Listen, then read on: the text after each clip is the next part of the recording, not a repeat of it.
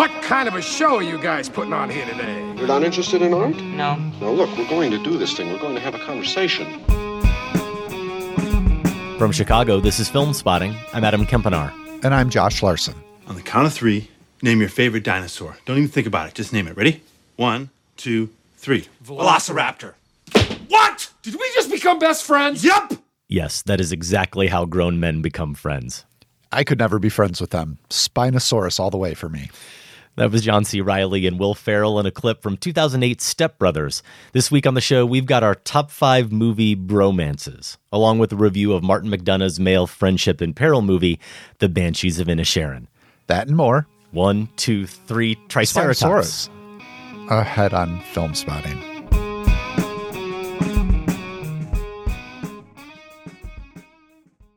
Welcome to Film Spotting.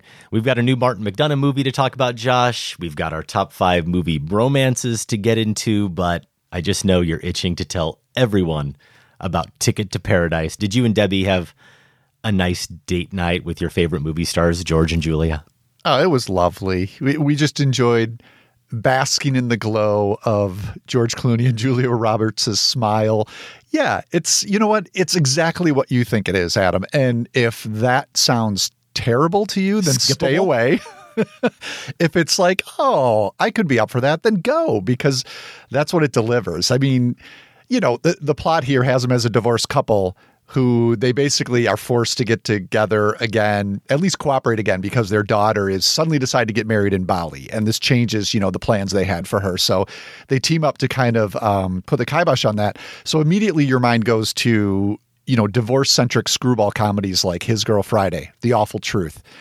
Cary Grant in both of those, you know, with Rosalind Russell, Irene Dunne. Is Ticket to Paradise near either of those movies, which are screwball romances? Masterpieces. No, it's not. I mean, it's not even close, but, you know, you're reminded that Clooney and Roberts are close to those performers when they have the right material and it's just that they don't you know have quite as strong material. The, the major difference for me is probably this leans into sentimentality more than those two and i think that's maybe just not the way to go. So yeah it's not fantastic but it does the trick if you want to see Julia Roberts on screen again, she's up there so rarely. And I really think the movies miss her, particularly just the ease she has on screen, but then that quiet seriousness she can bring as well. It was fun seeing her in a role like this again. So, yeah, go check it out if that sounds good to you. Ticket to Paradise is currently playing in wide release. If you see it and you agree or disagree with Josh, you can email us feedback at filmspotting.net. Later in the show, we'll review Martin McDonagh's already much praised Banshees of Inisherin with Colin Farrell and Brendan Gleeson. That's my movie star pairing, Josh. Colin Farrell and Brendan Gleeson. Yeah, you know what? I kind of enjoyed them too. Maybe even a little bit more. We'll see. They're a bromance. I see that pop up every time I'm doing any research on this film. They seem to be great friends in real life and on screen, at least at the beginning of The Banshees of Inisherin. Let's go ahead and get into our top five that was inspired by that new one from McDonagh. We're calling it bromances. We noted last week that we've done friendship movies a long time ago here on the show. More on that in a second. We've also done female friendship movies, but we've never focused on male friendships. As usual, I'm sure we both have some criteria or at least a criterion, and we probably had a whole lot of movies that we deemed ineligible. Should I just launch into some of those titles, Josh, or do you have a few as well? Um, well, I mean, there's a lot of them in the pantheon. Uh, Sam kind of Yes. went through and listed here, and yeah, I don't know what this says about the pantheon, but the vast majority could maybe be described as a bromance if you stretch things just a little bit. Yeah, Sam had a few that I thought were maybe a little bit too much of a stretch. Ones that I definitely thought about. Well, Luke and Han from some Star Wars movies.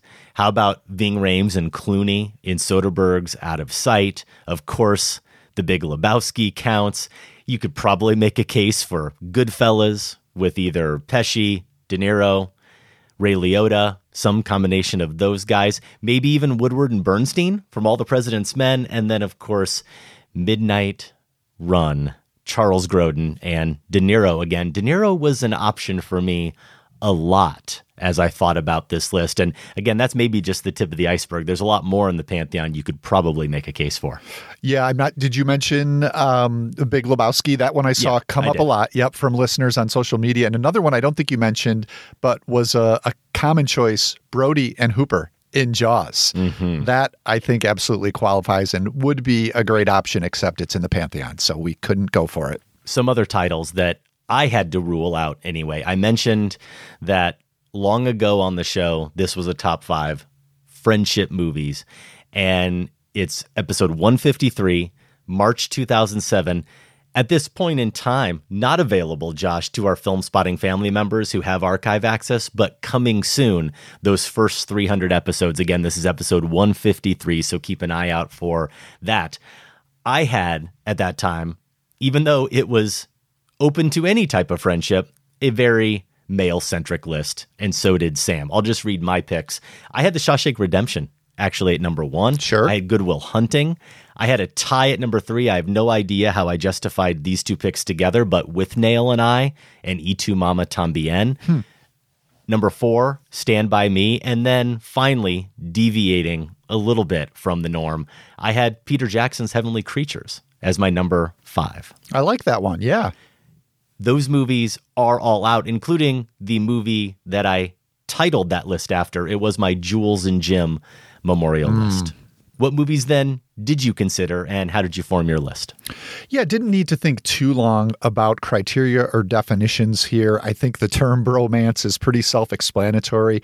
I wanted it to be the central relationship of the movie. There are probably a lot of subplots, maybe, that could be described as a bromance. Maybe a lot of times those are memorable because they might be comedic supporting parts or turns. But I did want it to be you know, if not the absolute focus of the movie, one of the main relationships being explored.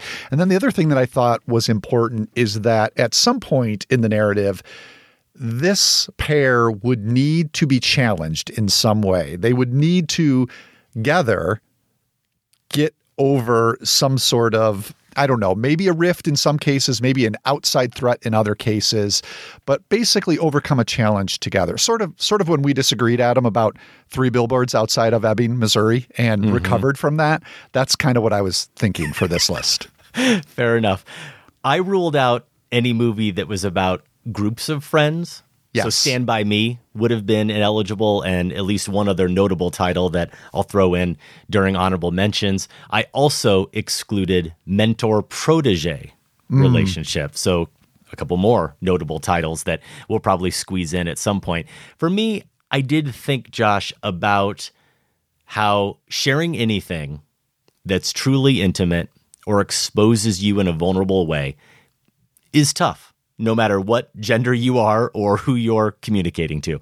But I do think it's reasonable to suggest that a number of men find it hard to express their feelings. Think about Banshees of Inisherin and Gleeson's character, Colum, when he decides he's no longer going to be friends with Colin Farrell's character, he doesn't sit him down and have a heart to heart with him and explain it to him. He just decides to ignore him, right? Yeah. I just yesterday had a longtime friend who I know was adopted, but it's something we've never really talked about.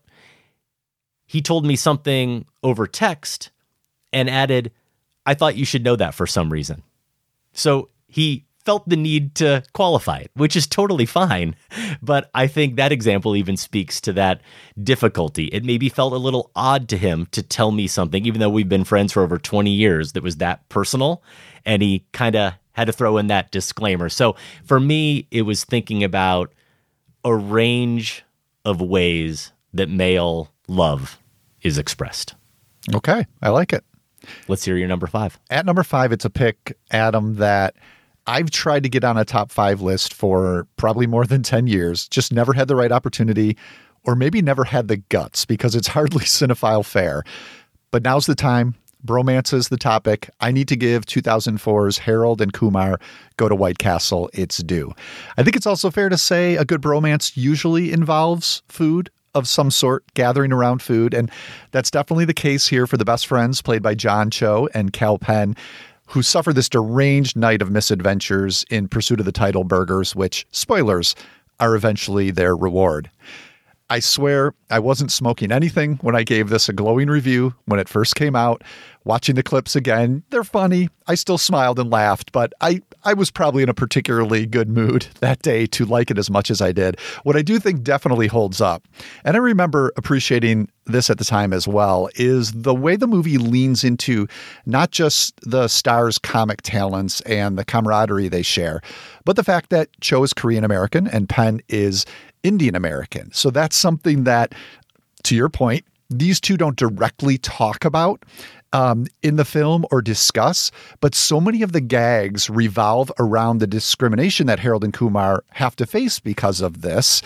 And the way they can both understand and empathize with each other. Not completely. A lot of the jokes also are because you know, Harold as an Asian American experiences as a Korean American experiences very different sort of discrimination than Kumar does as an Indian American. So they recognize those nuances, but still, a lot of the stuff they get into is because of discrimination. Some of it's pretty dangerous, especially when they have a few run ins with the cops. So, yeah, Harold and Kumar, a socially conscious stoner comedy. It actually works that way and pretty fun as a bromance, too. So, that's my number five, Harold and Kumar go to White Castle.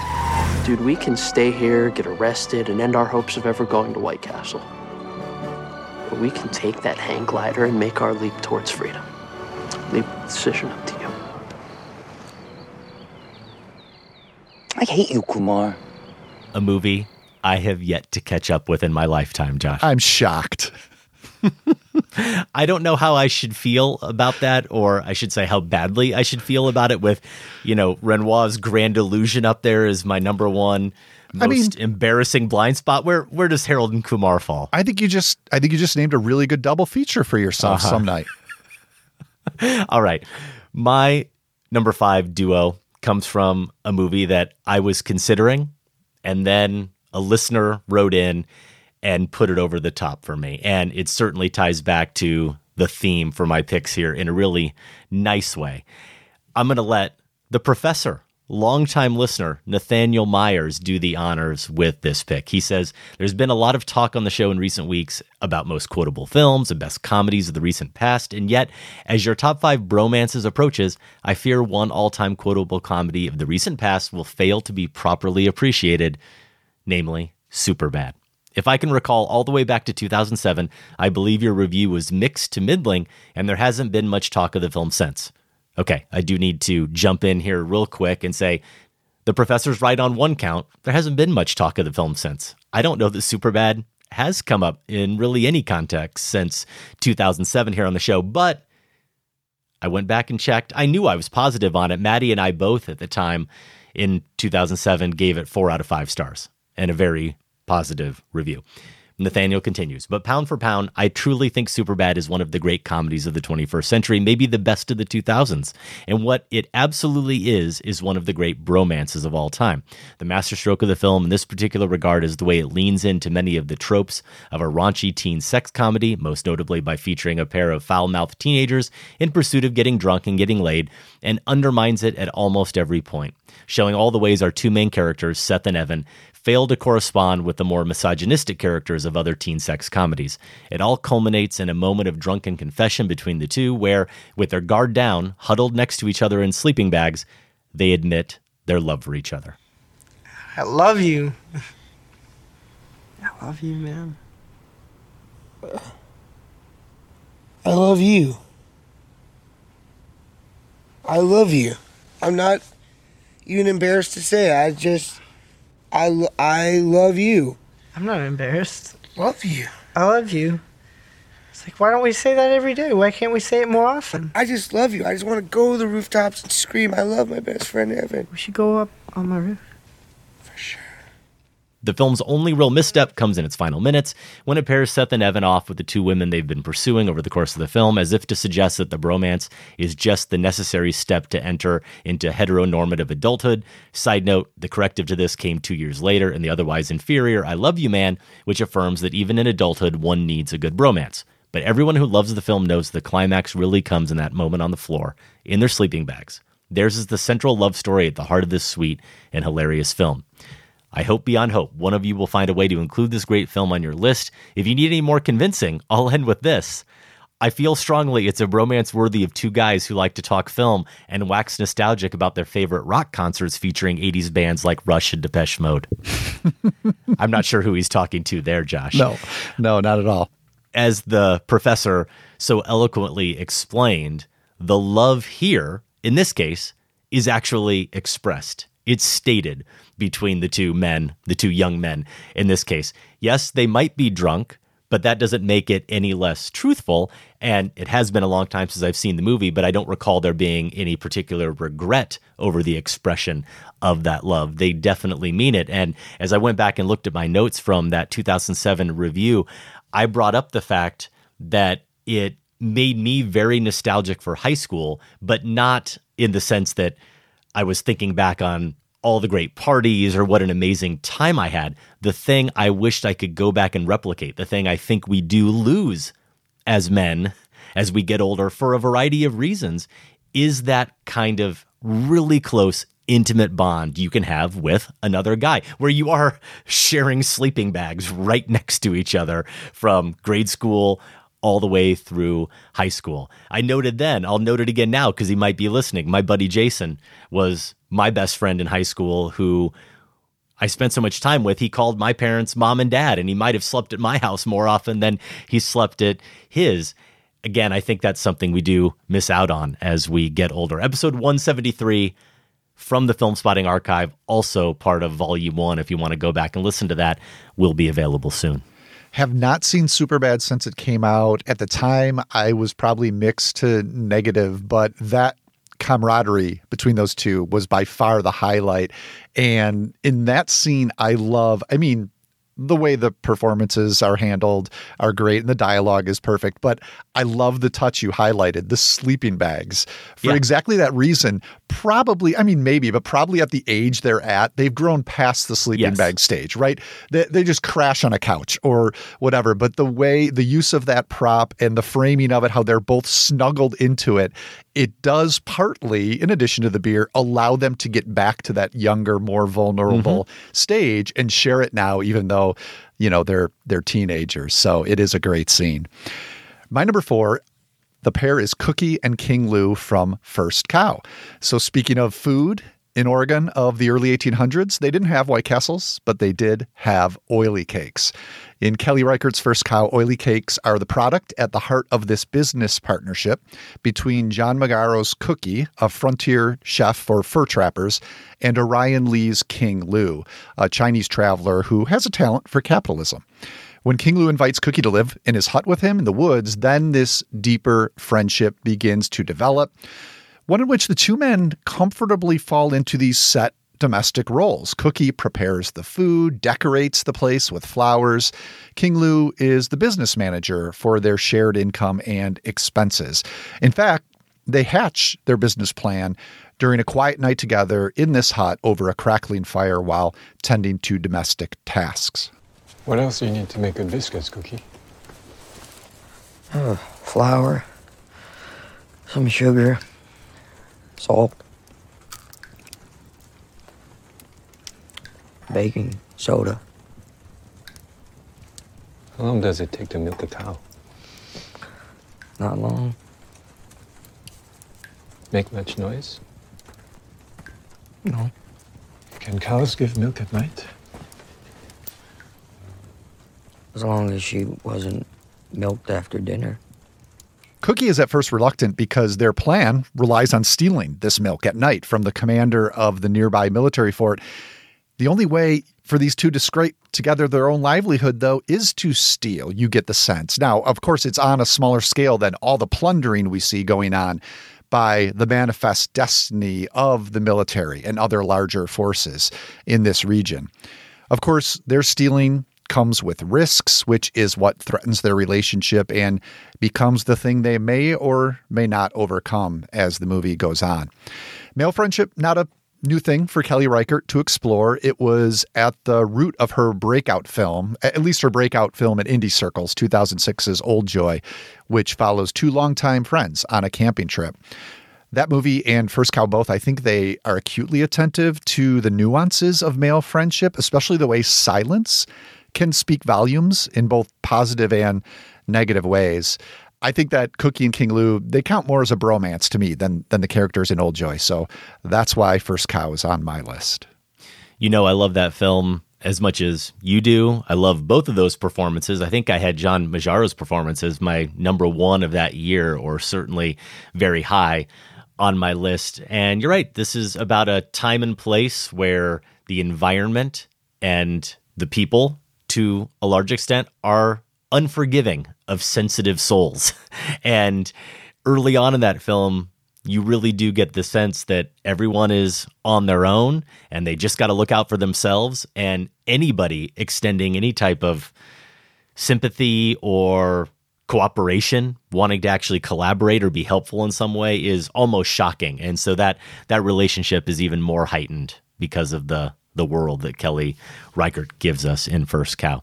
My number 4 movie bromance is going off the beaten path just a little bit. But again, I wanted to really explore a range of ways that men express their feelings for each other. And some bromances, Josh, I think start out as, and sometimes they continue to be rivalries more than actual friendships. And that rivalry is rooted in a mutual respect and admiration. My duo is from Michael Mann's Heat it is Robert De Niro as Neil McCauley and Al Pacino as Vincent Hanna. After the opening heist scene where we watch McCauley and his crew and a heist gone wrong, we see the cops arrive on the scene and Sergeant Drucker says to Hanna, You recognize the MO? And he says, MO is that they're good. Later, when they're kind of on their trail a little bit and they go out to a site, they follow them out to a site, that word good very notably comes up again. You want to know what they're looking at? I mean, is this guy something or is he something? This crew is good. You know what they're looking at? What? Us. So I'm not going to suggest this is love, but this is how, in this world, in this environment, deep appreciation is expressed with that that devilish smile of recognition on Pacino's face, that laugh. Vincent Hanna is impressed with Neil McCauley. And then the smile that McCauley gets on his face as he's taking photos of them. This is the very distanced foreplay between these two men that leads to, of course, the scene, the sit down, one of the most rewatchable conversations in movie history. You know, we're sitting here, you and I, like a couple of regular fellows. You do what you do, I do what I gotta do. And now that we've been face to face, if I'm there and I gotta put you away, I won't like it. But I'll tell you, if it's between you and some poor bastard whose wife you're gonna turn into a widow, brother, you are going down. There's a flip side to that coin.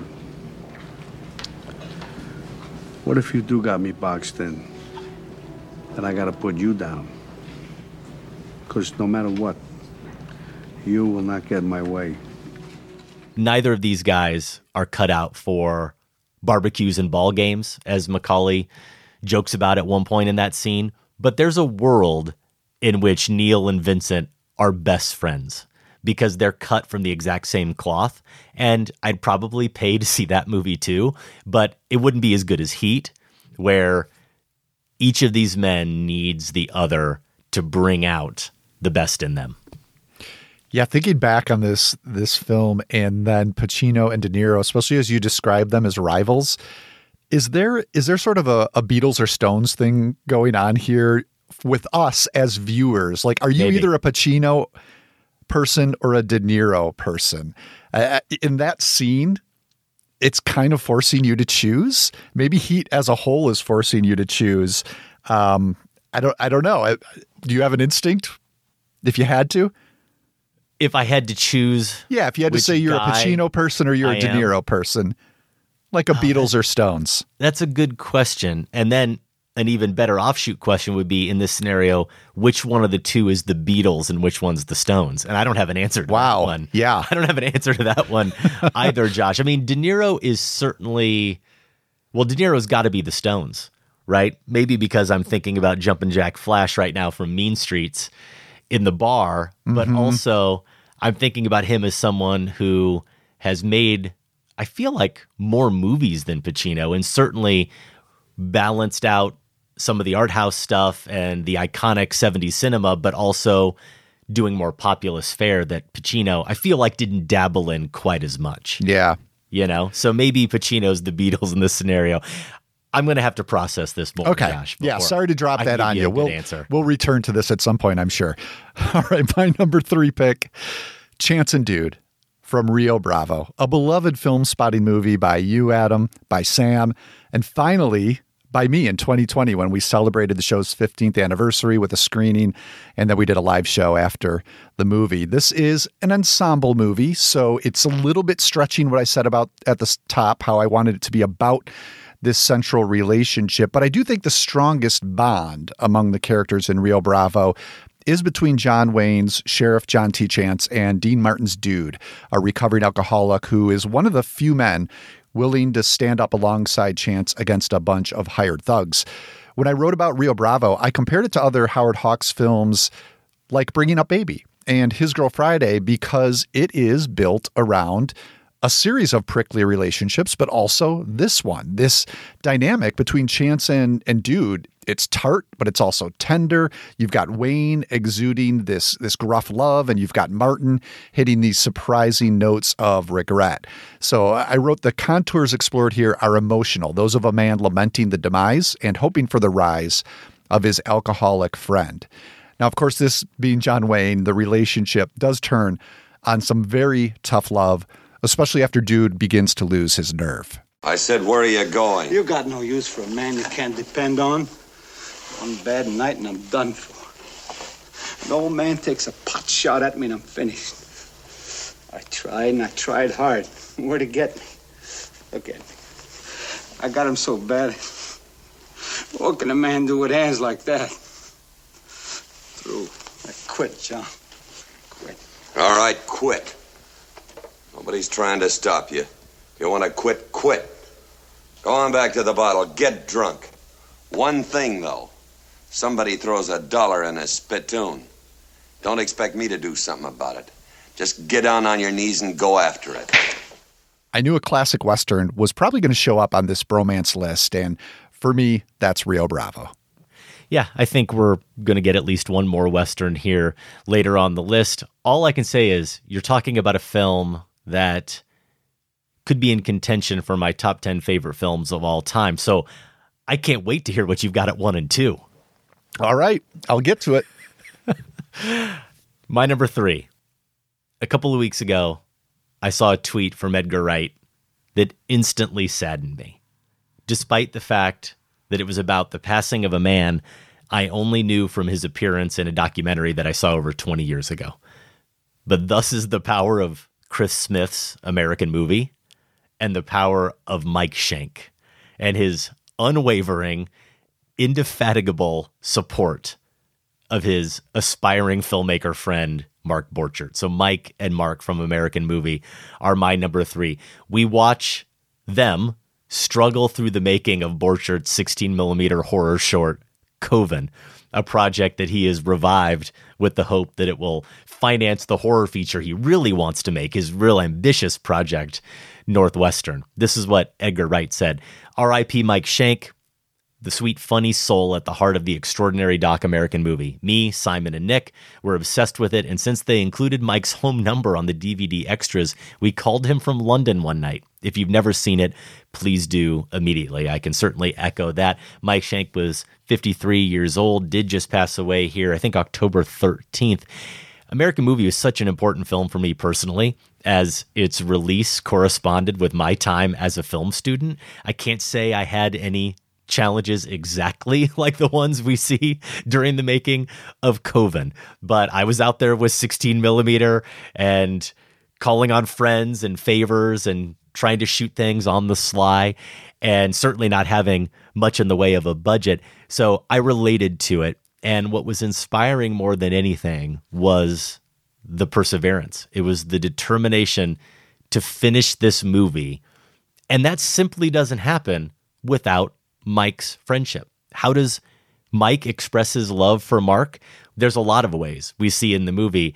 And there's a really good article that I'll link to in our show notes from Collider that was published shortly after Mike Schank passed that lays it all out beautifully. The way he supports his friend. That's how he says, I love you. His contagious optimism, standing by him no matter what. When others have left the production, this piece says they flaked out or proven to be generally undependable, Schank is always there.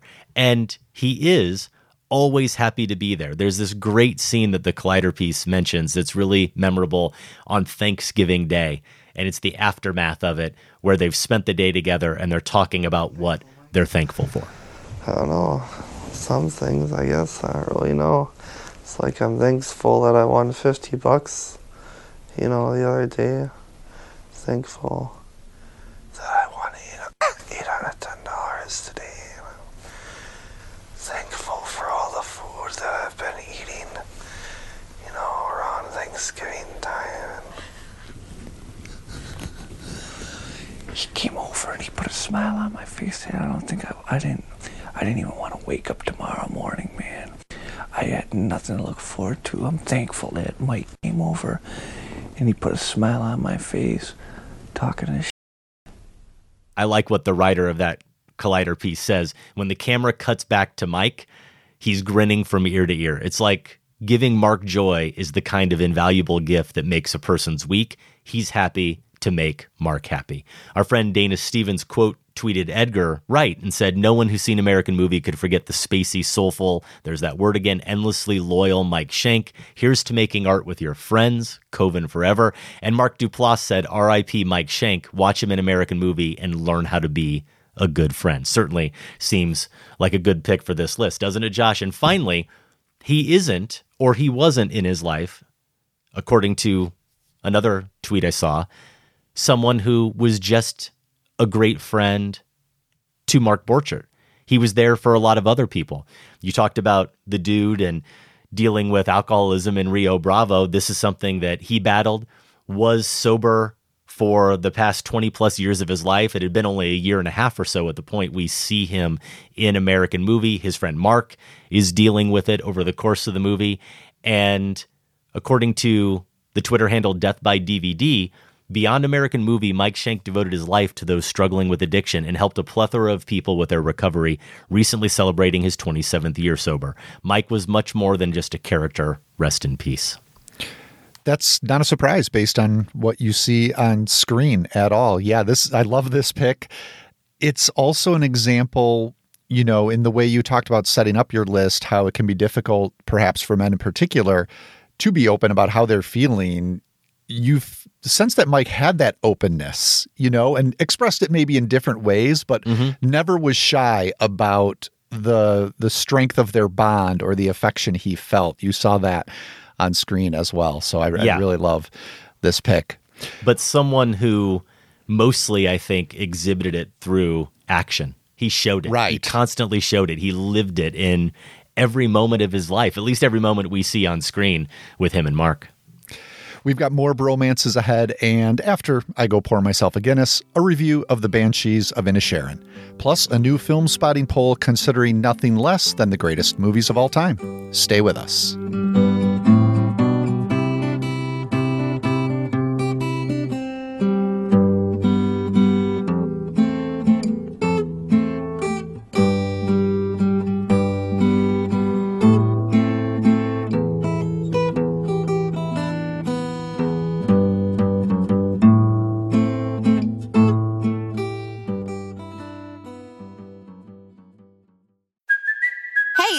Cuoco for Priceline. Ready to go to your happy place for a happy price? Well, why didn't you say so? Just download the Priceline app right now and save up to 60% on hotels. So, whether it's Cousin Kevin's Kazoo concert in Kansas City, go Kevin, or Becky's Bachelorette Bash in Bermuda, you never have to miss a trip ever again. So, download the Priceline app today. Your savings are waiting. Go Go to your happy place for a happy price. Go to your happy price, Priceline. I know what you are, Cat. You're a Hell Maiden. But it has to be our secret. That's how I can protect you. Protect me from what? Your demons. That's from the trailer for Wendell and Wild, a new stop motion feature from Henry Selick, the filmmaker behind Coraline, The Nightmare Before Christmas, and Monkey Bone, co written by Selick and Jordan Peele, featuring the voices of Peele and Keegan Michael Key as two demon brothers who enlist the aid of a young girl to bring them into the land of the living. Wendell and Wild comes to Netflix this weekend. You are, Josh, in the parlance of our time, a Selick stan. Is that fair to say? Sure. I'm still not quite sure how that works, but yeah, whatever. It was, we can say this for sure, among your most anticipated titles of the fall. Yeah, absolutely.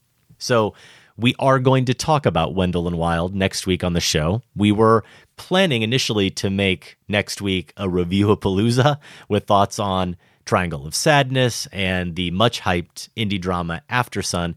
But After Sun has been pushed back a couple of weeks here in Chicago. So now not only are we going to talk about Wendell and Wild a bit, but our producer Sam is trying to convince us to pair that with our top five stop motion sequences. Yeah, I don't need much convincing, but somebody else might. we'll see what happens here. Well, it it just might have to be a joint list because in fairness, this is not a domain I feel like I have much expertise in. I could be talked into a joint list. Yeah. If it's a way to to give stop motion some attention, I'd be fully on board with that. And I think we've both seen Triangle of Sadness, right? We have. Okay, so we'll we'll have a little talk about that. We will. As well. Okay. We'll settle on that full plan for next week, though it seems like we're pretty close. And you can follow us on social media for updates at Larsen on Film or at Film Spotting. You can also check out the episodes page at filmspotting.net.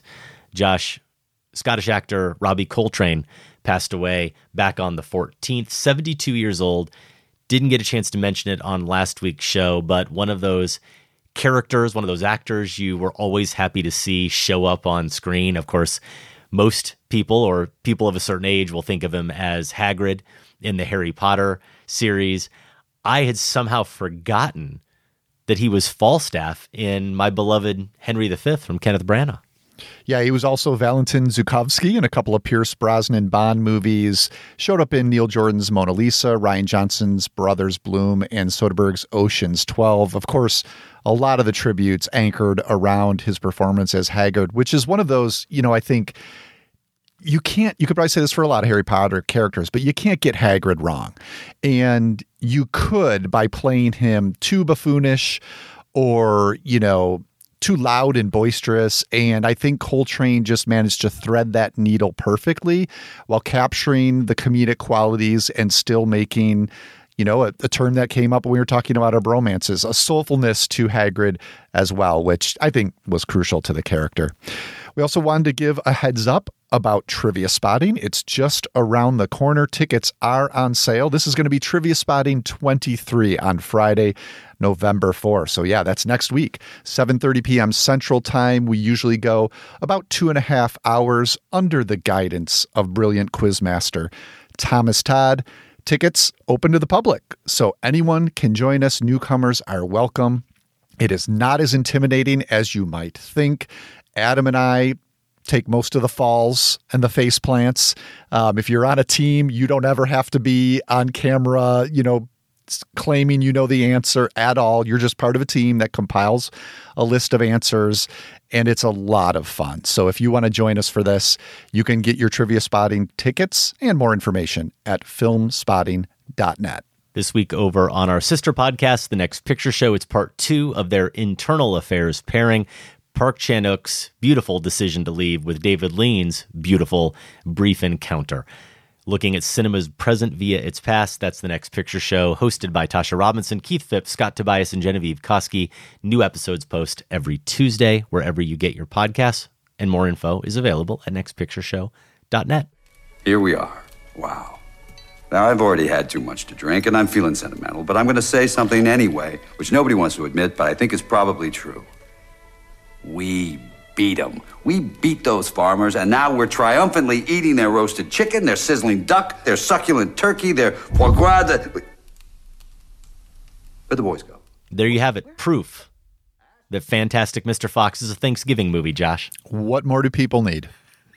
Time for some poll results. A couple of weeks ago, we asked you to choose one fall slash winter stop motion animated film. The loser would not go into the incinerator, but would go instead into an impenetrable vault every year from October through December. You're sitting around with the family, you can only watch one. And it's either Henry Selick's The Nightmare Before Christmas or it's Wes Anderson's The Fantastic Mr. Fox. How did it come out, Josh? Mr. Fox, he's burrowed his way into viewers' hearts and claims the crown here. 53% of the vote to 47%. So awfully, awfully close. Andrea Weaver writes in The challenge with this poll lies solely in the wording of the question. If we'd been asked to pick our favorite of the two, I would have certainly picked Fantastic Mr. Fox. You can't beat the beauty of the animation, the lovely story, and the adorable little animals that outwit humans for an hour and 30 minutes. However, that is not the decision we face. So, out of the goodness of my heart, I chose The Nightmare Before Christmas. Why? Because I care about Jack Skellington. And it makes zero sense to watch this movie at any other time but October through December. The entire plot is based chronologically between Halloween and Christmas. Both are great movies, but we would be doing stop motion animation as a whole a great disservice if we locked up The Nightmare Before Christmas during its prime time. That's like telling the world to not play Mariah Carey at Christmas, is just something you don't do. It sounds like Andrea found a technicality to come up with an easy answer, which I'm all in favor of, Josh. And it sounds like what she's really saying is, Sam, this is a deeply flawed film spotting poll. And she just totally upended my logic, which I had previously been happy with that we have a lot of Halloween movies, we have a lot of Christmas movies. Who needs one that combines them? Now, Andrea's pointing out this is perhaps the only one that combines them, so we must have it. Too late for me to change my vote, unfortunately. One last comment here from Jeff Clark, who just shares this Streep, Clooney, Whackbat. Need I say more? Thank you, Jeff. Thank you, Andrea. Thank you to everybody who voted in that poll question. Our new poll looks ahead to the once a decade publication of Sight and Sound magazine's 100 greatest films of all time. Sight and Sound has published the list every 10 years since 1952. The new list will be revealed at the end of November. We don't have an exact date yet, along with the publication of the December January issue of the mag. The list is the result of a wide ranging poll of critics across the globe who are each invited to submit a top 10 list. I think they probably still do the critics list and a director's list.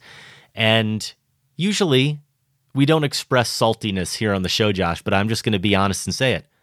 I'm salty. I thought maybe 10 years later that we might get asked to submit a ballot, and instead, I'm just going to have to keep it on my top five list of movie related dreams Mm. that I hope someday come true. There you go. Yeah, I, I don't know if podcasts have reached that level of respectability yet, though I was honored, very honored, chatting with Michael Phillips, our friend from the Chicago Tribune, before a screening just this week. And uh, this came up, the Sight and Sound list, and, and he earnestly looked at me and said, "Do do you vote?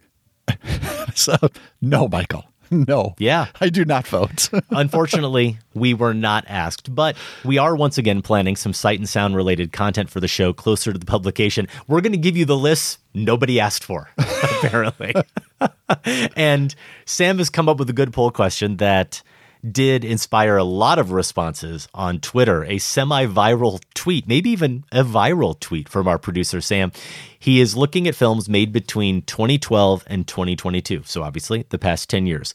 What film made in that span should be on the Sight and Sound Top 100 Films of All Time? We're giving you four options. These aren't necessarily our four favorites from the last decade. They're not necessarily the most critically acclaimed, though I think you can make a case in both regards. But these are four films that seem to us, I don't know, you didn't weigh in on Slack, but to myself and Sam, these felt like the four likeliest candidates to appear on the list if somehow a movie from the last 10 years did make it. Josh, those movies are. Yeah, like what we've got here George Miller's Mad Max Fury Road, Barry Jenkins' Moonlight, Bong Joon Ho's Parasite, and Celine Sciamma's Portrait of a Lady on Fire. I think we're still going to do other as an option for this Yeah. poll as well. Do you have one that you would choose Oh, in response to this poll, the one you think out of these four, out of these four, yeah. Um, didn't we do? We did some ranking of the top movies of the 2010s at some point. Did we do that, Mhm. or was it of this century? At any rate, I know that Mad Max Fury Road, I believe, was on my list for that, and I think Moonlight might have been as well. Um, I'm going to go with Mad Max Fury Road out of this bunch. You know, I don't feel like Yeah. it's an easy decision, but that feels like the right one. I, I don't know why I asked you because now I have to answer, and I'd have to look back at that list as well. I think Mad Max Fury Road was on my list of the best of the decade. I'm pretty sure Parasite was as well, though, Josh. And Portrait of a Lady on Fire would have been in the running. I like Moonlight, but definitely would be fourth for me among these options. It's between Fury Road and Parasite. I think those two films are going to be all timers. Maybe it's too soon now to make the list, but I think you'll see both of them on it at some point down the road. If I had to flip a coin, I'll go with Fury Road as well, Josh. For some context, what inspired this question from Sam, he did a little digging and found that back in 2012, when that list was published, zero films from that time period made the list. Now, three films from earlier in the 2000s did make the top 100 in 2012. Those were In the Mood for Love, Mulholland Drive, which was 2001, and Edward Yang's Yi Yi. But recency bias is apparently not a thing when it comes to assessing the 100 greatest films of all time. Yeah, sure. It's probably the opposite, right? There, there's a fear of recency. I think is probably what comes into a lot of voters' minds, which is understandable when you're making the claim that a movie is one of the greatest of all time. You feel like there's a sense that it has to prove that longevity for a while before earning that designation. In a Twitter version of the poll that Sam posted earlier this week, it was Parasite and Fury Road duking it out for the lead. Moonlight and Portrait were battling for a distant second. Sam offered voters some extra credit with the poll. He asked them to remove a title from the current top 100 list before adding a new one. Suggested cuts to make room for Fury Road, Parasite, Moonlight, and Portrait of a Lady on Fire included wow, taking off David Lynch's Blue Velvet. I don't like that. Taking off Billy Wilder, Some Like It Hot. Don't you dare. Don't like that either. D.W. Griffith's Intolerance, I have to confess, a blind spot for me. Me too. Peckinpah's Wild Bunch, Raging Bull, those are non starters. La Jetée, still need to see. Touch of Evil and Tarkovsky's Stalker were other films people were looking to take off, Josh. Yeah, I, you know, intolerance I could see um, as sort of the separating art and artist and, you know, even their previous work being a question is something that's more at the forefront, I would say, of voters' minds probably now than it has been in years past. Um, the other ones, yeah, pretty surprising unless they feel like, you know, in the case of Touch of Evil, you've got to spread it around a little bit. And Welles being always placing so high with Citizen Kane, maybe you make room for another filmmaker by taking Touch of Evil out. I think that Blue Velvet and Raging Bull both made my unofficial sight and sound list back in 2012 when we did that on the show with Michael Phillips. So They're coming for definitely you. yeah, definitely not going to come out of my top 100, though we'll see what happens with my top 10. Actually, I'm a little bit relieved that we didn't get asked Josh because the pressure, I already feel enough pressure to do the top 10 on the show. Narrowing down your top 10 favorite films ever is absurd. And maybe I couldn't handle actually submitting something that I, I knew was going to be out there forever. The podcast is, but you know, we're just making this up as we go along every week anyway. Yeah, something official like that, I think you would have been physically, emotionally, and intellectually paralyzed. Thank you. You can vote in our current poll and leave a comment, including your picks for cuts at filmspotting.net. Call him Sonny Larry. Didn't you and he used to be the best of friends? We're still the best of friends. No, you're not. Who says we're not? Sit somewhere else.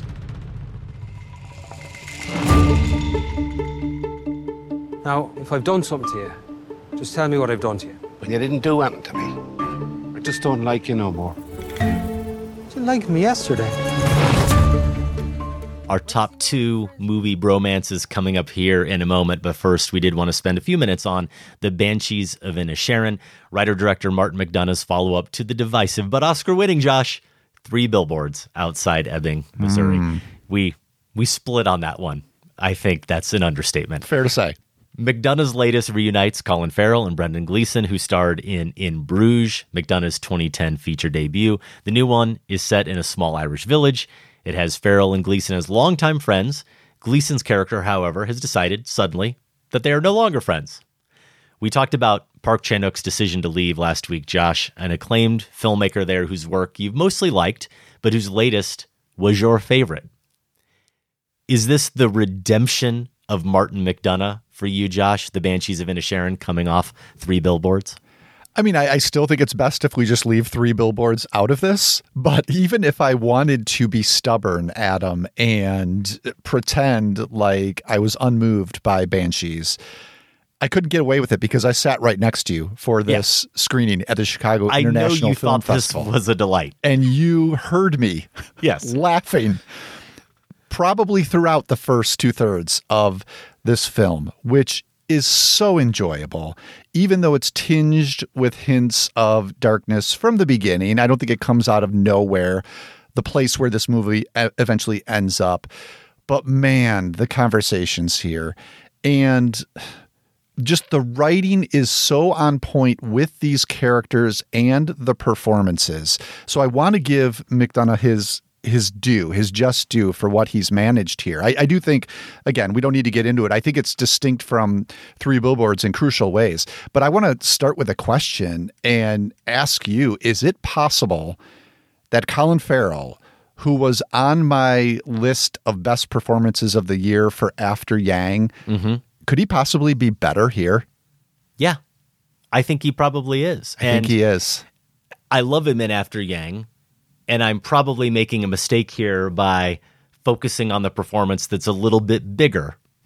And this is. This one maybe just asks of him a little bit more in terms of showing us the comedic side, but also this really melancholy and mournful side. And it's a tough thing, or it would seem to me a tough thing to do to play someone who people can rightfully say of a character is dull that's a word that comes up over and over Mhm. again in this film, and you believe it and you understand it. But you wanna watch 'em. nothing- You want to watch him. There's nothing dull about the performance Yeah. that Farrell is giving. And that's the trick of this here. So again, I feel a little bit bad even saying that he's better here than he is in After Yang just because that's maybe a little bit more of a subtle performance. But it's not as if this movie and this performance is lacking in subtlety either. That's really the beauty of it. When he has to sell a moment comedically, he does, but he also delivers all of those more serious and poignant moments, and he doesn't ever do it in a way where it seems like he's trying to be too flashy with the character. I could see a lesser performer trying to do what Farrell is doing here and make him either some combination of really dim-witted and boring or go the other way and just be plain obnoxious. Yeah, wacky. And that's that's not what his his Pádraic is at all. Now, if I've done something to you, just tell me what I've done to you. And if I've said something to you, maybe I said something when I was drunk and I've forgotten it, but I don't think I said something when I was drunk and I've forgotten it. But if I did, then tell me what it was. And I'll say sorry for that too, Colin. Uh, with all my heart, I'll say sorry. Just stop running away from me like some fool of a moody schoolchild. But you didn't say anything to me. And you didn't do anything to me. Well, that's what I was thinking, like. I just don't like you no more. in a way, there's actually more range here than he gives in After Yang, which again, we both find mm-hmm. to be a beautiful performance, but you get a sense of deep sadness in this character from Farrell. And it's also of a piece with the comic bits that he's a part of. And it's not just the dialogue, the funny dialogue which he makes sing, but there's subtlety in the comedy as well in his comic performance. Because think of how many punchlines are given that he either polishes off if he delivers them with a little glance or a little look, look or he responds to someone else's punchline with like a, a double take of some sort that's more subtle comic acting that adds a couple of more laughs to the scene. I, I keep thinking about our screening again, and it's the sort of movie where you're laughing at the conversation taking place, and then you kind of have to like chuckle out a laugh or two more when you see how Farrell in particular facially responds to what's just been Mhm. happening. So yeah, it's an incredible performance, and um, you know, I think I think there are ways McDonagh almost shows the writerliness does start to seep in a little bit towards the end when this thing does shift. Overall, I think the tone controls is so much more solid than in Three Billboards. So I think that is a strength to the movie, but it gets really rough the last 20, 30 minutes or so. And there's almost more tragedy here than I think it needs. Um, but that's a small quibble I have for the movie. And again, Farrell plays all of those scenes just as perfectly. So he carries the movie to its end um, in a way that's just incredibly impressive and is by far one of my favorite performances of the year. Yeah, I've seen a few people online say this is probably McDonagh's best film of the four. All the three billboards haters like yourself, Josh, get to enjoy him again. That does actually make me feel good. I have liked all of his previous films, but I'll say it probably is his best film. And based on those movies, based on a couple of the plays that I've read, I wouldn't say this is really a departure. They all have layers of absurdity and light and dark comedy, and they're about mortality and redemption and vengeance and violence or the threat of violence, and they're about friendship for the most part. I don't, as you and listeners know, accept the tonal nightmare argument about three billboards, but I get it. And I will say that Banshees is certainly a more intimate, controlled, and compassionate tale than we've previously seen from McDonagh. I wanted to throw this at you and see what your response was and if you could help me decipher it a little bit. Charles Bramesco on Twitter, I saw him tweet this the other day. He said, The Banshees of Inisherin, one of those situations where I'm pretty sure I'm not sympathizing with the right guy. Just based on that, who do you think Charles thinks the movie wants us to sympathize with, or most audience members are sympathizing with, and who do you think he sympathizes with? How do you interpret that? I mean, I'm assuming he's assuming a choice between Farrell's character and Gleeson's character. I mean, that's, That's how I right. That's that's kind of the central tension of the whole film, and the film is told from Pádraic's point of view, Farrell's character's point of view. So, um, yeah, I can only assume that's what he means. So then, why? I guess I didn't see it as a choice. Yeah. Um, I saw both men as struggling with what friendship means on a small island, how to manage loneliness on a small island, and I mean, this is where the the movie really, I thought, hit home hard in a genuine, authentic way. Uh, what it means to live with depression, and I see both characters as dealing with all three of those things. And so to mm-hmm. me, I, I though I understand how we're more attuned to one character's point of view, it never felt like a choice to me. So it's really hard for me to answer. Yeah. And that's why I was throwing it at you because I was trying to make sense of it to some extent. He followed that tweet up in the thread by saying, What kind of person sees someone desperate for the tiniest crumb of compassion, reduced to begging for the basic decency of acknowledgement at the expense of all dignity, and continues the emotional withholding anyway? How can anyone be so cruel? So, again, going back to the first tweet, Right Guy suggests that the movie has a side. And then with that follow up, it seems clear that he's talking about Gleeson's character Yeah, that's as the my one who's assumption. being being cruel. So he must be the one that Charles actually sympathizes with, but he's clearly on he's clearly on Farrell's side. The cruel person's Gleeson. So Yes. yeah, so he's saying he's more on Farrell's side, and he's making it sound like he thinks the movie wants us to be on Gleeson's side. He's clearly talking about Gleeson's character as the cruel one. So my sense is that that's the character he thinks the movie is siding with somehow, and he's siding with with Farrell. uh, whatever it is, my point is, I don't bring it up to criticize Charles. I bring it up actually to make the point that you already made for me, Josh, which is that I didn't see it as a choice either.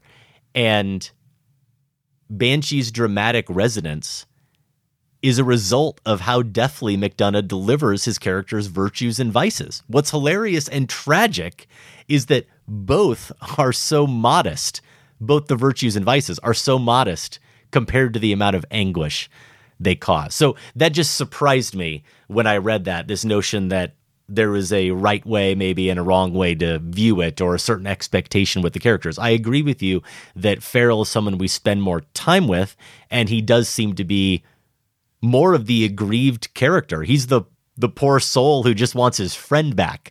How are you not siding with him, even as the movie ultimately does make a case for Colm Brendan Gleeson's character and why he would want his distance from him. That's the that's the power of the film. Yeah, yeah, I'd agree. It's it's incredibly nuanced in that way, and I guess you could say, you know, give it another twenty minutes and give um, Colm maybe three or four more scenes to balance it a little bit. But I wonder if you'd be able to, um, you know, again, the emotional identification and attachment to Pádraic that this movie manages. I wonder if you would lose some of that if you spent more energy in balancing um, the ledger, even though I think the movie is successful, as I said, in balancing it and not making one a clear villain and one a clear victim at all. I think there's definitely more we both could say about the Banshees of Inisherin. I know I have a few more notes, but I also think it's a film we're probably both going to be talking more about as we get through the end of the year. Fair to say? I will have to pick my funniest moment nominee from this movie. I'm still mulling it over. Maybe I'll share one that I know I probably won't, but and out of context it may not work. But when Farrell comes into his house and just calls him out you danced with your dog after after we've seen that and what i love about it is it's uh-huh. so funny this accusation it's a punchline, but again, going back to Farrell's performance, he layers it with real hurt. It's it's not just that he's saying something funny, but what he actually saw him doing. And I think this is after Colm has has you know said he didn't want to dance or something or spend time with him or something like that. The betrayal is what we also feel. The comedy and the betrayal, both is going on in mm-hmm. in the mm-hmm. performance right there. Yeah, I'll give you one of mine. I don't know that it will be the contender for my favorite funny scene from the movie or not, but it's one that sticks with me. Maybe because I was surprised the audience generally didn't laugh at it the way I was. And it could be because it comes pretty late in the film. And also, Farrell is just reciting the line in voiceover, but he's reading a letter from his sister, Kerry Condon, who's very good in the film. Mm-hmm. We haven't mm-hmm. mentioned Barry Keoghan, who plays Dominic, who is also really good. All the performances are exactly what you would expect they would be in this film. But he says something to the effect of, I don't know anything about being ensconced because you know I don't know what that means. I think the word yeah. is ensconced. Yeah. and the fact that he just so plainfully acknowledges that you know I have no yeah, idea. Yeah, that's what, what he does. He says, You know I have no idea. The Banshees of Inisherin is currently playing in limited release. If you see it and agree or disagree with us, we'd love to hear from you. Feedback at filmspotting.net. We are back to our top five movie bromances, Josh. Two picks left. What's your number two?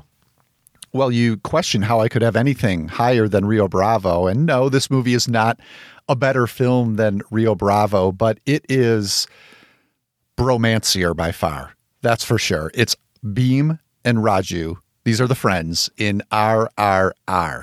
Now, I've been feeling left out since this Tollywood action epic hit Netflix in May. I saw all the raves coming from pretty much everywhere. People weren't raving, though, so much as just expressing astonishment at the scope, at the audacity, the flat out action insanity on display across the film's three plus hours. And trust me, that is all there. I, I, don't think I've ever seen a tiger, maybe it was a wolf, I don't know, this thing moves fast, but something like that being thrown at an adversary during a fight before. But that's in this movie. At the end of the day, it's still a heartfelt bromance. RRR is set in 1920s India, which is under British rule. The main characters are Bheem, a villager who's come to Delhi to rescue a young girl who has been kidnapped by the British governor, and Raju, an Indian who has pledged loyalty to the British Empire and serves in the colonialist security force. They're played by N.T. Rama Rao Jr. and Ram Charan Teja, respectively. So, yes, these two are adversaries, but part of this elaborate narrative is that they don't realize it at first. So they actually meet cute when they both notice a boy who gets trapped beneath this bridge when a fuel train explodes while crossing it. They swing through the air. First, they kind of look at each other and somehow acknowledge their dexterity and manliness just by a look. They know, they communicate. And so then they go ahead and swing through the air amidst these bursts of flames. They look like these burly trapeze artists. The whole sequence ends with an underwater, like walking along the bottom of the river, underwater high five. It's kind of like one of those Old Spice commercials on steroids. This thing is just insane. Now, probably the next 45 minutes of RRR features this extended growing friendship and pretty much in a montage. It's you know, includes even, as all good bromances do, I think, Adam, Bheem doing squats with Raju on his shoulders. That's, you know, how they kind of uh, solidify their bond. If that's not enough, then we get this choreographed dance routine with the two when they crash the dance floor at a posh British party and they teach the colonialists some new moves. Not salsa, not flamenco, my brother. Do you know Desi Nach? What's Desi Notch? बैल जैसे धूल उड़ा के उठा के तुम भी नाचो। बाज जम के ताल ढोल राजू उड़ के नाचो। हीरो से भी तेज कोई कर सके जो बेद Now of course this bliss doesn't last once Bheem and Raju learn of each other's identities. And I have to say for those who haven't seen it yet the movie actually becomes way more brutal than all the giddy enthusiasm for it would suggest. But the central relationship it does remain crucial to the narrative. Um, you know how if and how they might reconnect uh, all the way to the end. Quick note for Chicago listeners the Music Box Theater just announced that they're going to be screening RRR on Saturday, November 12, and director SS Rajamouli will be in attendance for a Q&A. So there's a chance to catch up with it on a big screen or maybe see it again. It sounds wild, Josh, but do they sing My Rifle, My Pony, and Me? Underwater. Yeah, you just can't. it's just air bubbles. I do really want to see this movie. Already on my list, and now I know that it's a must before the end of the year. Bromancier, Josh called it. I think they should they should put that on the DVD. Bromancier than Rio Bravo. Yeah, I don't I don't think that's a word. okay, I said there would be another western, and there is from 1969.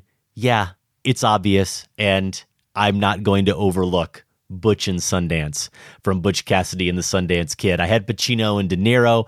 I'm going with two other all time greats, Redford and Newman. And unlike Pacino and De Niro, we've got two characters who have genuine affection for each other.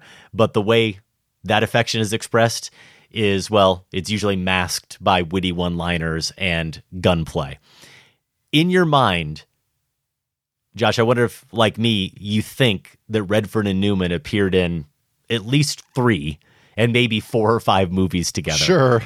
They didn't, though. It was just two. It was just Butch Cassidy and the Sundance Kid and The Sting. But they are so memorable as a pair in those two films, and especially here, that they're indisputably one of the best screen duos ever. Top of mind for me, this film and these moments I'm going to call out after watching Ethan Hawke's great documentary about Newman and Joanne Woodward, The Last Movie Stars, I think it came out in July on HBO. If you haven't seen it, catch up with it. It's a case here as I think about a couple moments in particular, Josh, as cliche as it is, you find yourself thinking, wow, they they don't make movies and movie stars like this anymore. I certainly said it when we revisited All the President's Men. And there were two clips that they show in the last movie stars that had me saying that to myself. One of them is when they're about to go off the cliff near the end of the film. The exact moment I love the most won't translate to audio, unfortunately, so bear with me. But everything else that's great about the scene will. The William Goldman dialogue and that antagonistic but playful dynamic between the two men. They're just gonna have to go back down the same way they come. Come on. Just one clear shot. That's all I want. Come on. Uh-uh. We got to. Up. Get away from me. Why? I want to fight them. They'll kill us. Maybe. You want to die? Do you? All right. I'll jump first. No. Then you jump first. No, I said. What's the matter with you? I can't swim.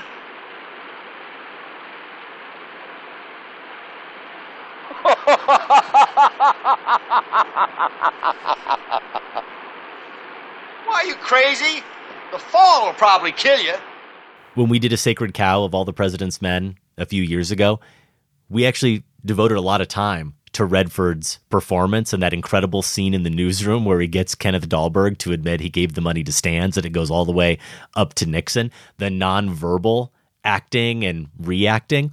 Well, what you miss in that long pause before Newman's laugh is a gesture that kills me every time. Redford admits finally he can't swim. Newman is just looking at him, and Redford gruffly pierces his lips together and nods his head down aggressively. It's basically a defiant shrug, as if he's saying, There it is. You happy? You got me. I admitted it. And it it cracks me up. And it's partly too some great editing there in that George Roy Hill film, where other than the very opening to that scene when they crouch behind the boulder, the rest of it all plays out in a two shot where Newman is in the background and Redford's in the foreground. And at that exact moment where he shrugs, just before it, perfectly timed, it cuts. It cuts to Redford, so we see him do that aggressive shrug towards Newman. I love that bit, and I love earlier in the film the knife fight scene, the challenge from the hole in the wall gang against Butch as their leader. When when Butch says kill him, and Sundance says love to. And here's another gesture from Redford. The slow turn towards Harvey with those blue eyes and that big smile and the wave. These are not men who are going to fully admit their feelings for each other, but there is something deeper suggested by the way Redford intones love to. This idea that if Butch dies here, there's no way he's going to let that go. And I think the other kind of insight into male friendships that we get here is just that timing that they have, that ease with each other, the way they can read each other and be so in sync with each other that most of what they're trying to express can actually be unsaid, can be in gestures and reactions. That's just the comfort level they have with each other. So glad this is on your list because as I was forming mine, it seemed like it seemed like the must have, right? And, and then I'm getting more options and more choices. And I probably like their performances the most about the movie, um, but I'm not as big of a fan as you. So it did fall off my list. But I think in some ways, a list like this would be fraudulent without it. So glad you're giving it some representation here. At number one, I'm going with Sam and Frodo from The Lord of the Rings. Now, of all the things to inspire a supercut video from the Lord of the Rings series, who would have thought it would be the relationship of Hobbit heroes Sam and Frodo, played by Sean Astin and Elijah Wood? But yes, you can watch Frodo and Sam being an iconic duo for five minutes to get a five minute recap of the depth and breadth of their pairing. And actually, this isn't a surprise. If you remember the tenderness that's given to them in J.R.R. Tolkien's novels, it's one of the hallmarks of Peter Jackson's adaptations that he made time for this. He didn't lose it in bringing all of the action and fantasy to the screen. He knew how important this was to the story. Now, even though Sam is something of an insistent tag along on the journey, especially at the beginning, Frodo even tries to leave him behind at one point. It does eventually become clear that Frodo could not have completed his quest without his friend. I wonder if we'll ever be put into songs or tales. What? I wonder if people will ever say, Let's hear about Frodo and the ring. And they'll say, yes, it's one of my favorite stories. Frodo was really courageous, wasn't he, Dad? Yes, my boy. The most famousest of hobbits. And that's saying a lot. You've left out one of the chief characters. Samwise the Brave. I want to hear more about Sam.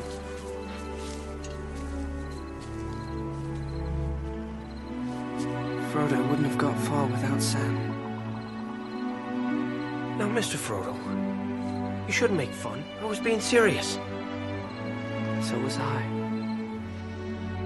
a lot of time bromances they're played with the movie's tongue in its cheek or at least the characters play it that way almost apologizing for the relationship by joking about it. I think what what'd you say about butch and sundance? Witty one-liners and and gunplay right? Can Yeah. stand in for some other things.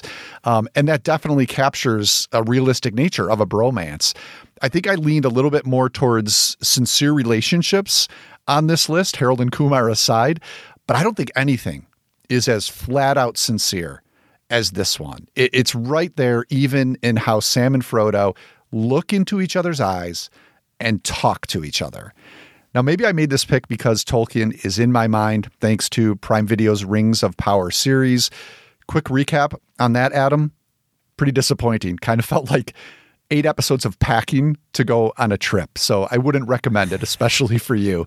But either way, brought to mind Sam and Frodo again. Um, and so they're not only on my list of romances, right, right here at the top. Wait, so we've gone from excessive walking to excessive packing. It's a lot of preparation, a lot of setup. Yeah, a little bit of a reference there, obviously, to Jay and Silent Bob, a duo that some people probably think should be referenced on this list of bromances as well. My number one duo, my bromance here, is a relationship I spent a good deal of time on actually during our Barbara Stanwyck marathon, the film that concluded that marathon. Not to say that Barbara Stanwyck isn't doing incredible work as Phyllis Dietrichson in that movie, maybe the best femme fatale ever, but these two men hijack the conversation for me. Those men are Walter Neff and Barton Keyes from Double Indemnity. Whatever Fred MacMurray's character has with Phyllis Dietrichson is just a means to a complex end, but his relationship with Keyes is at the core of the film and is a major part of that complex end. It's as if, for me, Josh, Walter's worth as a man, his potential to accomplish something great, is determined by whether or not he can fool this brilliant man, this mentor, who he so deeply respects. In a twisted way, it's as though the entire crime is an expression of love for Keyes. And there are other ways that are not as extreme or dramatic that that love is expressed. Every lighting of Keyes' cigar. And he does say it once. He says, I love you too. But it's a throwaway quip that follows an insult from Keyes. So he doesn't really mean it then when he says it, except he absolutely means every bit of it. And that line is reprised at the end of the film. You know why you couldn't figure this one, Keyes? I'll tell you. Because the guy you were looking for was too close. He was Right across the desk from you. Closer than that, Walter. I love you too. the framing device there, a bookend to the movie and a bookend to my list. Started with super bad, no sleeping bags this time, just a body bag, Josh. Do you see what I did there? Do you think? It's- yeah, I mean, that's Yeah. that po- Wilder- podcasting brilliance, Adam. Do you think Wilder and Chandler would approve of my wordsmithing? Let's not get carried But away. It is a moment at the end of the film that I think we see in this noir context, rightfully. We think of it in maybe a very cynical way. It's a good line. It's a great bit of dialogue that these two performers really nail. But the more I sit with the film, the more I'm actually moved by this exchange and Keyes' reciprocation. Finally, when it's too late, when he says, closer than that, Walter, that's that's him obviously saying, I love you. And you almost don't even need the callback to the I love you too, because we see it on Walter's face and we see it on Edward G. Robinson's face as Barton Keyes. And I like how it sneaks up on you. I mean, in in retrospect, it all makes sense and you see the crumbs of that relationship. But in the moment, in those Mhm. exchanges, maybe it's because you're caught up in the noir plot, right? And the Yep. the crime plot. And is he going to get away with it? Is he is he going to get nailed? Um, but when that happens, which is a very idiosyncratic move for film noir to make, you don't feel like it's all that jarring. You know, you're like, oh, uh, I do, I see that this has been their relationship all throughout. So, yeah, it's a it's a great touch and a pretty impressive climax for a noir. And such an impressive film. We actually have at least two all timers here, Josh. One on your list, one on mine. And let's just say it Rio Bravo. The only reason it didn't make my list is I had stashed it aside in the penalty box. I felt like maybe this is a movie I'd harped on enough over the years. I was relieved to see that you included it on your list, even if it was only at number three. But I think we've got consensus here between myself, between you, and Sam, our producer. We're going to do something that I don't know that we've ever done. We're not only going to anoint a film into the Pantheon, we're going to do it with two films. We've got two here that are worthy. I hope the Pantheon can handle it. Not only is Double Indemnity going in as one of our all time favorites here on Film Spotting, but so is Rio Bravo. And I'm guessing, Josh, there are a few thousand people out there right now going, wait a second, Rio Bravo wasn't already in the Pantheon? That was my reaction earlier today when Sam said it. Couldn't believe it. We are rectifying a wrong here on Film Spotting, putting both of these films in the Pantheon, never to be mentioned on a top five again.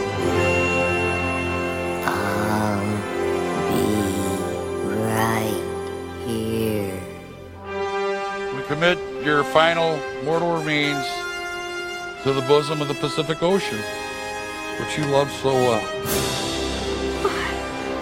Good night, sweet prince. And with that, Double Indemnity and Rio Bravo go into the film spotting pantheon, and we wrap up our top five bromances. Josh, do you have any other movies you want to squeeze in honorable mentions? I mean, this was tough. A lot of options. If I'd allowed myself two dumb smart comedies on my list, I would have gone with Talladega Nights. I know Stephen Koch on Twitter, he sent uh, a GIF suggesting this was the way to go. He definitely agrees. Shake and bake, baby. I mean, shake and bake. What more needs to be said? Pain and gain. I mean, come on. You know, I'll take any chance to mention Michael Bay's masterpiece. You mentioned Edgar Wright. Adam. Yeah. We didn't go, neither of us. I know. With an Edgar Wright film, we are going to hear about it. My pick would have been if I had to choose one Simon Pegg, Nick Frost pairing, it would probably be Shaun of the Dead. Yeah. That's where you, that's where you got to go. I saw a lot of support for Hot Fuzz. So Yeah, um, and The World's End as well, but Shaun of the Dead would be my pick. Okay, good. Thought about Buzz and Woody, but you know, they're toys. Fast and Furious, Dom and Brian. I mean, technically they're family, so I set that aside as well. Uh-huh. Not technically, but spiritually. Here uh-huh. are a couple listeners mentioned I agree with. Bottle Rocket, White Men Can't Jump, Dumb and Dumber, and you referenced this one too. How could you not consider I Love You Man? Yeah, you have to consider it. Even if Nathaniel was saying it's not as good as Superbad, I'd agree with that. It sounds like he still maybe has some appreciation for that film. I definitely considered it. How about our Elaine May marathon? Mikey and Nicky, Peter Falk, John Cassavetes in that film. A penalty box movie for me, but I know when this topic first came up, a lot of people had to assume I was going to put Steve Coogan and Rob Brydon from the Trip movies in my top five. Obviously, tough to leave out. You mentioned Woody and Buzz, whether they're toys or not, from those Toy Story films, they do have to be considered. Mentioned last week as a bromance without using that word, Point Break, Bodhi, Patrick Yep. Swayze, and Johnny Utah, Keanu Reeves. You know, one that was really hard for me not to include, Josh, and I only didn't put it on the list because I'd already gone with a couple crime movies. But episode 536 of Film Spotting, you can hear our Sacred Cow review of this film and our top five films of 1992. That show is in volume two, available now to our Film Spotting family members. Quentin Tarantino's Reservoir Dogs. I absolutely think that you want to talk about central tensions, Mr. Orange and Mr. White and their bromance is what that film is about. There are other Tarantino options as well, including Once Upon a Time in Hollywood, Pitt, and DiCaprio. I mentioned that I wasn't going to go with any mentor proteges, but I still think you could talk about Rushmore, Bill Murray and Jason Schwartzman as a potential bromance. And I think you could say the same about Paul Thomas Anderson and The Master with Philip Seymour Hoffman and Joaquin Phoenix. I said I was also leaving out groups of friends, The Deer Hunter, so hard to leave out Michael Cimino, and here's another De Niro pick. That great film from the 70s. Finally, you already said it, but I'm going to reiterate it. Almost put on Shaun of the Dead, though the whole Cornetto trilogy really are appropriate choices for this list. Those are our top five bromances. We'd love to hear your picks or any other comments about the show. You can email us feedback at filmspotting.net. That's our show, Josh. If you want to connect with us on Facebook, Twitter, or Letterboxd, Adam is at Film Spotting and I'm at Larsen on Film. At filmspotting.net, you can vote in the current Film Spotting poll, which looks ahead to the release of Sight and Sound magazine's once per decade 100 greatest films of all time list. The question we're asking what film released between 2012 and 2022 should make the new Sight and Sound list? To order show t-shirts or other merch, visit filmspotting.net slash shop. Film Spotting is listener supported. Join the Film Spotting family at filmspottingfamily.com and get access to ad free episodes, monthly bonus shows, our weekly newsletter, and for the first time, all in one place, the entire Film Spotting archive, which goes back to 2005. That's at filmspottingfamily.com. Out in wide release this weekend, Prey for the Devil, about a young nun who trains at an exorcism school. On digital, you can see Wendell and Wild, the new one from Henry Selick. All Quiet on the Western Front, a new version of that, Josh. A German adaptation of the World War I set novel. It's on Netflix. Our friend Mariah Gates called it a faithful and heart wrenching adaptation that fully realizes the novel's trenchant anti war themes. In limited release, you can see a movie we are strongly recommending, The Banshees of Inisherin, that is expanding, including here in Chicago, and expanding to more screens. A movie we both recommended very enthusiastically a couple shows ago, Todd Field's Tar. Next week, some thoughts on Triangle of Sadness. We will talk about Wendell and Wild, and we just might do our top five stop motion sequences. Film Spotting is produced by Golden Joe Dieso and Sam Van Hallgren. Without Sam and Golden Joe, this show wouldn't go. Our production assistant is Betty Lavendero. And special thanks to everyone at WBEZ Chicago. More information is available at WBEZ.org. For Film Spotting, I'm Josh Larsen. And I'm Adam Kempenaar. Thanks for listening. This conversation can serve no purpose anymore. Goodbye.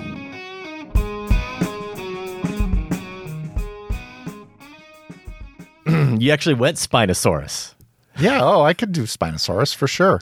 I, I have no idea what a Spinosaurus is. So I'm, I I'm imagining it has a giant spine. Yeah. And if I'm, you know, like a fin, if I'm remembering correctly, I think it can swim too.